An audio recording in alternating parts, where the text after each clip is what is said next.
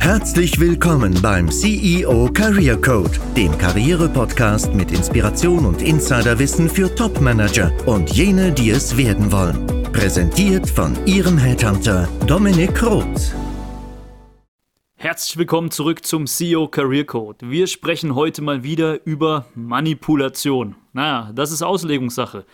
Denn wann manipulieren wir eigentlich nicht, ist meine Frage. Wann startet Manipulation und was zählt noch zu Sozialkompetenz? Fakt ist, wir sind vielen Einflüssen ausgesetzt und müssen auch selbst Einfluss ausüben im Business-Kontext, zum Beispiel in Troubleshooting-Szenarien mit Kunden, in Konfliktgesprächen mit Mitarbeitern, Vorgesetzten, Kollegen, in Verhandlungsgesprächen, im vertrieblichen Kontext und so weiter. Ich kenne viele, die sich von diesem Begriff der Manipulation distanzieren, aber selbst extrem gut darin sind, unbewusst den anderen zu beeinflussen. Veganer in meinem Umfeld sind ein gutes Beispiel, wenn ich mich mit ihnen über Essen unterhalte. Ich finde deren Einstellung sehr löblich, bin aber selbst zu schwach auf ein Steak zu verzichten und das wird mir dezent dann zum Vorwurf gemacht und überzeugende Argumente bringen mich jedes Mal aufs Neue zum Nachdenken. Selbst sind die aber natürlich sehr liberal und würden sich von Überzeugen und erst recht von Manipulation distanzieren. Soweit mal zu diesem Alltagsbeispiel, aber wir wollen ja über Business sprechen. Meiner Meinung nach ist Manipulation einfach omnipräsent und das gilt es zu akzeptieren und vielleicht sollte man auch die moralische Einordnung des Begriffs nochmal näher überdenken. Und genau weil wir im Business-Kontext, zum Beispiel als Führungskraft oder in den Schuhen eines Bewerbers, die Pflicht haben zu überzeugen, habe ich Ihnen heute zwei mächtige Hacks mitgebracht, die wissenschaftlich fundiert und mehrfach erforscht sind und in der Praxis funktionieren. Arbeitstitel für diese Episode ist Die Kunst, große und kleine Bitten erfolgreich durchzusetzen, also andere davon zu überzeugen, das zu tun, was ich gerne möchte, dass diese tun. Also zum Beispiel, dass mir in einer Verhandlung entgegengekommen wird. Der erste Hack nennt sich Foot in the Door und ist auch anders bekannt als Salamitaktik. Ganz nützlich, wenn ich meinen Gegenüber von einer Idee überzeugen möchte, die seiner Ansicht vielleicht komplett konträr gegenübersteht. Bevor ich daher mit der Tür gleich ins Haus falle, sollte ich erstmal einen Fuß in die Tür bekommen. Die Salami also nicht als großen Fleischbrocken präsentieren, sondern ein paar sehr bekömmliche Scheiben schneiden, die konsumierbar und appetitlich aussehen. Sie erleben es im Alltag jedes Mal, wenn Sie zum Beispiel einen kostenfreien Probemonat für einen Abo-Vertrag erhalten oder wenn ein Mobilfunkanbieter oder Streaming-Anbieter die ersten Monate einen reduzierten Testpreis präsentiert. Wie kann man Foot in the Door also selbst anwenden? Welche Szenarien fallen Ihnen ein? Ich möchte Ihnen ein paar Beispiele geben. Gehen wir mal auf den Bewerbungsprozess ein. Ich weiß, Sie sind eine von sich überzeugte Führungskraft und Ihre Teammitglieder haben Sie regelrecht vergöttert. Also das ist auch das, was mir immer gesagt wird in Vorauswahlgesprächen. Aber da Sie zunächst einmal so weit kommen müssen, um Ihre Persönlichkeit zu präsentieren, bedarf es ja, zunächst einer überzeugenden fachlichen Unterlage, also zum Beispiel eines überzeugenden Anschreibens und eines überzeugenden CVs. Wenn Sie dann zu einem Erstgespräch eingeladen werden, also den Fuß in der Tür haben, können sie von ihren Soft Skills am Tisch Gebrauch machen und sich als ganzheitliche Person vorstellen, die mehr verkörpert als nur einen One-Pager Executive Summary CV und ein paar Hard Facts, sondern sie werden im Gespräch authentisch wahrgenommen im Idealfall. Bei dem Beispiel der Bewerbung kommen sie daher gar nicht drum herum, also dort ist implizit der Foot in the Door im Prozess, also in Prozessform verankert. Wenn Sie im Detail wissen möchten, also einen Leitfaden haben möchten, wie Sie an den Tisch der Entscheider kommen und Ihnen hierfür irgendwie die Toolbox fehlt, also zum Beispiel Sie nicht wissen, wie man recherchiert im verdeckten Arbeitsmarkt, wie die richtigen Unterlagen aussehen sollten auf höchster Entscheiderebene und wie Sie Entscheider finden, ansprechen und so weiter, dann sehen Sie mal in die Show Notes, indem Sie auf Details zu dieser Podcast-Episode klicken und verabreden Sie sich mit mir zu einem kostenfreien Erstgespräch für ein Karrierecoaching. Soweit an der Stelle. Ich möchte Ihnen nochmal ein Beispiel geben aus meinem Headhunter-Alltag zum Thema Foot in the Door. Ein Kandidat für eine Business Unit, den ich letztens vermittelt habe, hat die Salamitaktik nämlich perfektioniert. Derjenige hat im Zweitgespräch, also kurz vor der Vertragsverhandlung, als er wusste, dass man sich schon mehr oder weniger für ihn entschieden hat und dass man sich auch über das Gehalt schon einig war, offenbart, dass er einen Deal bei seinem bisherigen Arbeitgeber eingegangen ist.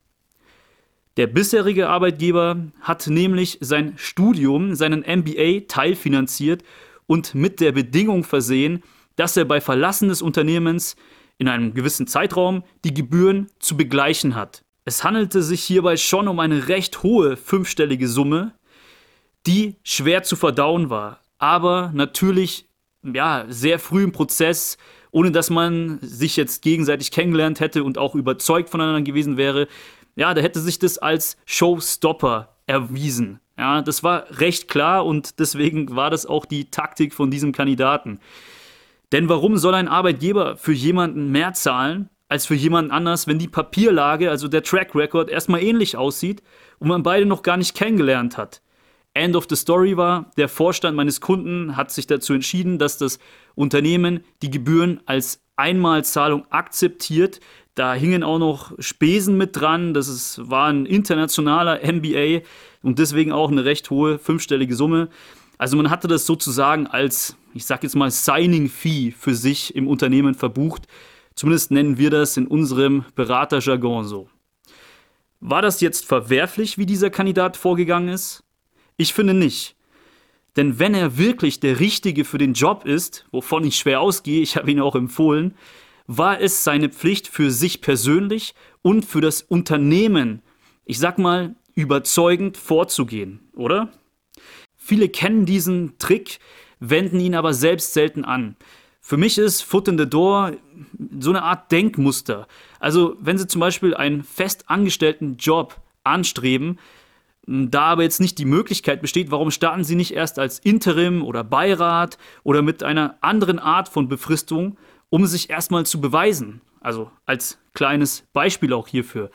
Ich finde, der Hack hilft sehr dabei, kreativ zu denken und irgendwie flexibel zu bleiben. Ich bin mir sicher, auch Sie haben eben von Foot in the Door schon gehört.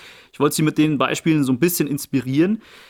Aber ich wette, Sie sind noch nicht über den nächsten Manipulationshack gestolpert. Der nennt sich Door in the Face.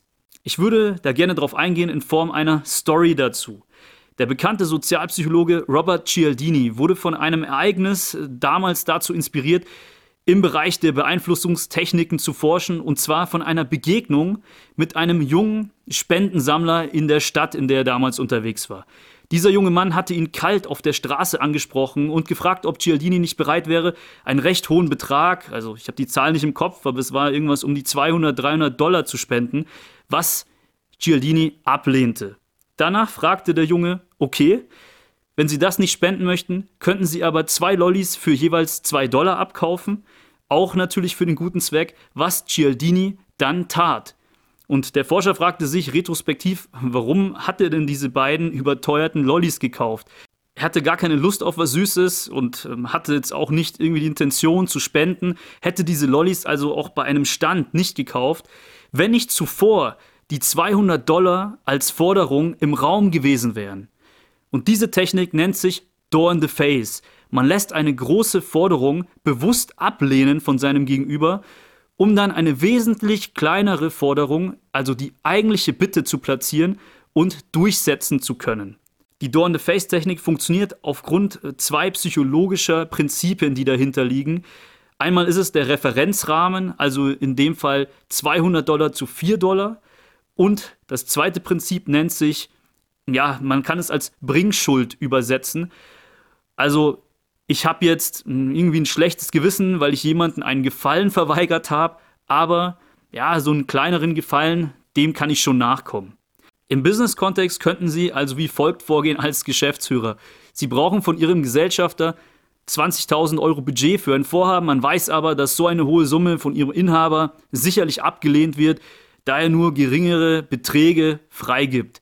Dann fragen Sie zuerst nach 150.000 Euro um die Ablehnung bewusst zu erfahren, platzieren danach die eigentliche Summe von 20.000 Euro und sagen sogar noch, dass es ratierlich anfällt, also nicht alles auf einmal zur Verfügung stehen sollte.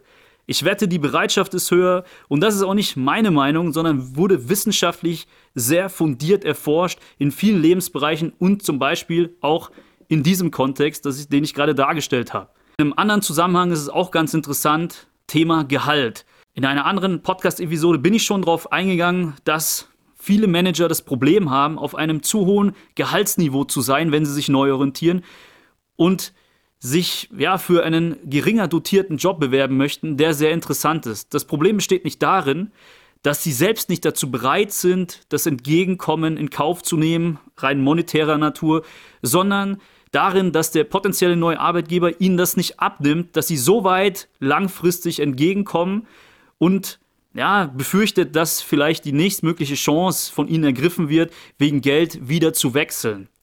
Das ist verständlich. Zumindest glaubt man ihnen am Anfang des Prozesses nicht, wenn man sich nicht kennt und auch die Instanzen, die am Anfang des Prozesses mit ihnen zu tun haben, sind meistens nicht ja, entscheidungsmächtig, hier auch eine Lösung herbeizuführen und vor allem einfach damit betraut, erstmal vorzuselektieren nach harten Kriterien. Was tun Sie also als Manager in dieser Situation? Sie müssen erstmal an den Tisch kommen, also an den Tisch der Entscheider, und das Gehalt eben noch nicht nennen, es rauszögern. Und hier gibt es in der letzten Podcast-Episode, also in der vergangenen Podcast-Episode, ja, so ein paar Tipps und Tricks, ähm, wo ich auf das Timing eingehe, auf die Strategie für die Gehaltsverhandlung und wie ich einfach Verzögerungstaktiken auch anwenden kann. Wenn es mir dann gelingt, dass ich am Tisch sitze, dann habe ich ja den Foot in the Door. Das ist soweit verständlich. Aber was viele dann nicht tun, ist an den Door in the Face Hack am Ende des Bewerbungsprozesses zu denken und diesen anzuwenden. Diese Manager sind dann einfach froh, dass sie die Entscheider im Bewerbungsprozess von sich überzeugt haben und dass man ihnen auch abnimmt, ähm, dass das Gehalt hier eine untergeordnete Rolle spielt. Aber wie könnte ich denn jetzt noch einen Schritt weitergehen und in diesem Stadium den Door in the Face anwenden? Ganz einfach. Ich gehe auf mein hohes Gehaltsniveau eben ein in der Verhandlung, dann am Ende des Prozesses idealerweise und sichere eben, dass man mir glaubt, dass es keine Rolle spielt. Aber wenn dem so ist, gilt es einfach, mein Gehalt auch als Entgegenkommen zu verkaufen. Und das tun dann eben viele nicht. Ich möchte nicht 200.000 Euro ähm, weiter als Niveau verdienen, 160 sind für mich auch okay. Aber Dafür möchte ich eben eine Homeoffice-Möglichkeit haben, also am Freitag im Homeoffice sitzen, aufgrund der Distanz, auch wenn das nicht üblich ist. Oder drei Urlaubstage mehr. Ich möchte auch keine Zweijahresbefristung im Vertrag haben, sondern eine dreijährige Frist. Zeige Ihnen damit auch mein langfristiges Commitment etc. Also es waren so ein paar Beispiele. In anderen Podcast-Episoden erfahren Sie noch ein paar mehr Beispiele, die man am Ende des Prozesses auch genannt als Nibble platzieren kann. Also, Sie können es in diesem Gehaltsbeispiel kombinieren, Foot in the Door und Door in the Face. Aber meistens bietet die Situation nur Raum für einen der beiden Hacks. Deswegen möchte ich auch die Frage beantworten, wann verwenden Sie welchen? Und ich merke mir das immer so, wenn ich eine große Bitte bzw. Forderung äußern möchte und durchbringen möchte, sollte ich es in Salamiform tun und den Foot in the Door bekommen wenn ich eine eigentlich etwas kleinere Forderung habe, die aber vermutlich auf Ablehnung beim Gegenüber stößt, sollte ich nach Door-in-the-Face-Prinzip zuerst eine große Forderung ablehnen lassen, bevor ich mein eigentliches Ziel kommuniziere. Also so merke ich es mir zumindest. Ist das jetzt schwerst manipulativ? Wie gesagt, ich habe da eine andere Einstellung dazu. Denn bei ihrem ersten Date, äh, wenn ich jetzt mit einem männlichen Zuhörer zu tun habe, tragen sie auch Parfüm auf, halten ihrer Herzensdame die Tür auf und zeigen sich von ihrer besten Seite. Szenenschnitt, drei Jahre später, sie sitzen abends vor dem TV in Jogginghose und wollen nicht mal den Abwasch machen. Das war doch ein ganz typischer Foot in the Door. Aber auch bei Manipulation gilt es, das Maß zu finden, so dass ihnen diese besagte Frau, also ihre Traumfrau, nicht die Door in the Face zuknallt und diese für immer für sie versperrt ist. Ich wünsche viel Erfolg bei der Reflexion und Anwendung dieser Hacks, wenn Sie so möchten. Ihr Dominik Roth.